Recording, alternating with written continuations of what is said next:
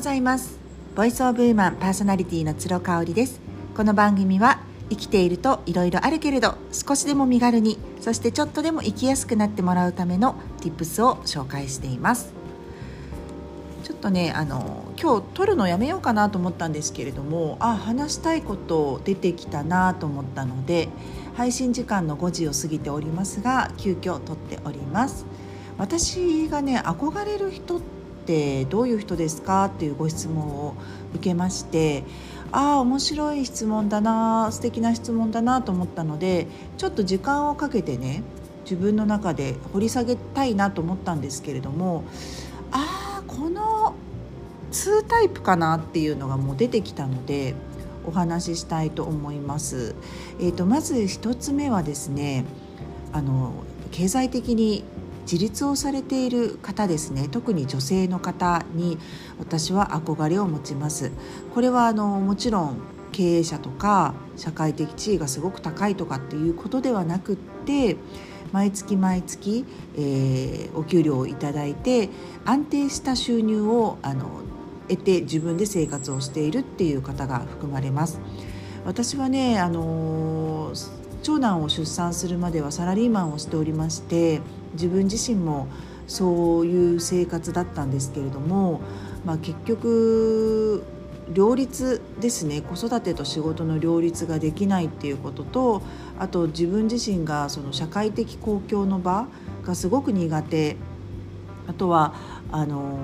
人に気を使いすぎるぐらい病的に気を使いすぎるぐらい使いすぎちゃうっていうねそういう類の人間だっていうことがあの判明したのでうんまあやっぱ無理だろうなと、うん、子供が熱を出した時に誤り倒して帰るとかもうそういうことがもう自分自身でできないなって思ったんですよね。うん、あのもちろんその働いてるお母さんがね会社を休んだりとかすることっていうのは権利として認められてると思うんですけれどもそのやっぱり見えない気遣いとかってありますよね。うんであのそもそもは会社の構造がそういうお母さんもそういうお母さんが休んだ時の他のスタッフのあのケアとかっていうのも会社がしないといけないんですよもしくはその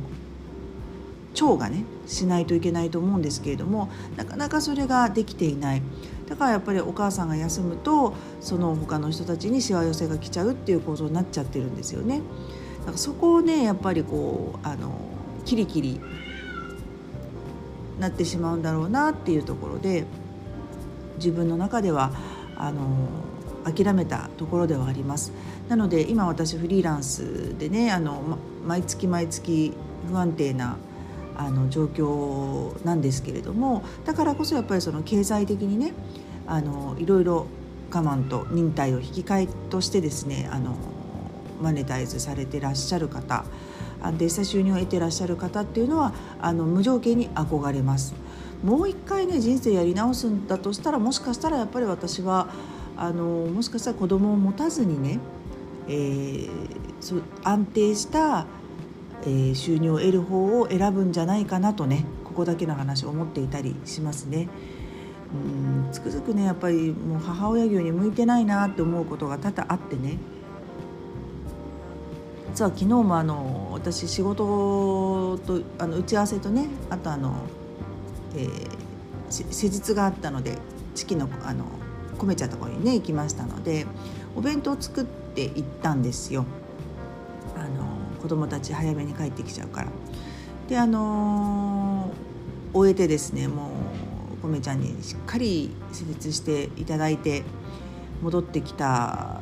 んですけど長男がね全然食べてなくて半分ぐらい残しててね。でしかも次男もあの野菜を丸々残しててね。もう私それを見た時にもうめちゃめちゃイラッとしちゃったんですよね。あんなに忙しい朝の時間帯にお弁当を作ったのにね残してるのかよっていうもう怒りがこみ上げてきちゃって。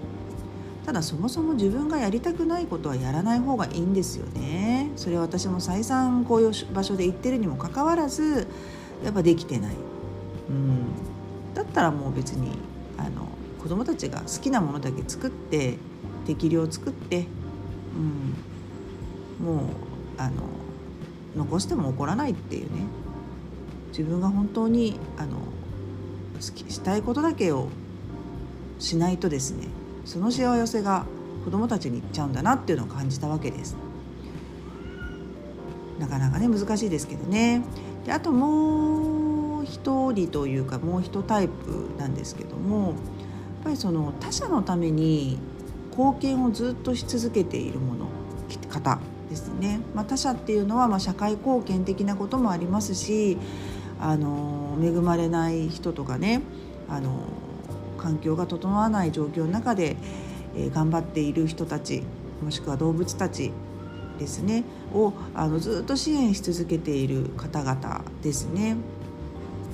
え先日ピロマグなるものを販売しましておかげさまで完売しましてですねあの寄付をさせていただくことができます。えっと、本日ねあの振り込みをするんですけれどもねその寄付先に選んだアルバのあの三上さんっていう方と私連絡を取らせていただいておりましてえーとね、もう三上さんもね本当にね、あの、私利私欲が本当にない方でうんあの保護猫とか保護犬のために尽力されている方なんですよ。やっぱこういう方々に会うとですねもう自分がいかにこう私利私欲にまみれているかっていうね比べちゃいけないんですよ比べるものではないんですけれどもすごく思い知る感じですよね。あのだからこう寄付をするから偉いとかっていうことではなくって自分ができることを粛々とやっていこうと思っていてでそのためには私はもう大好きなファッションとかですねあの大好きな人とのつながりによって、えー、いただいたお金を寄付させていただくっていうねそういう考えになるんですよね。あの托発ってありますね最近はもう見ませんけれどもお坊さんが街角に立って托発をしているえー、お金を募るっていうねのを見たことがある方もいらっしゃると思いますがこれは実はあの物乞いではないんですね。お金乞いではないっていうことはもうご存知だと思います。これはですね、えー、もともとお金に対して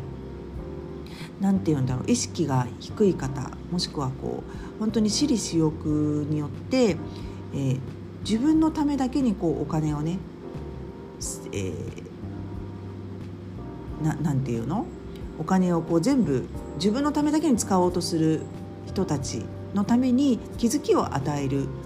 お坊様がしてくださっている行動というふうに言われています。なので、えー、いつもこう私利私欲にまみれている人ほど托発に協力した方がいいっていう考えなんですね。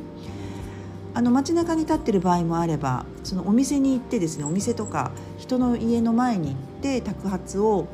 えー、訴えるっていうお坊さんの修行もありますね。これもですねわざわざ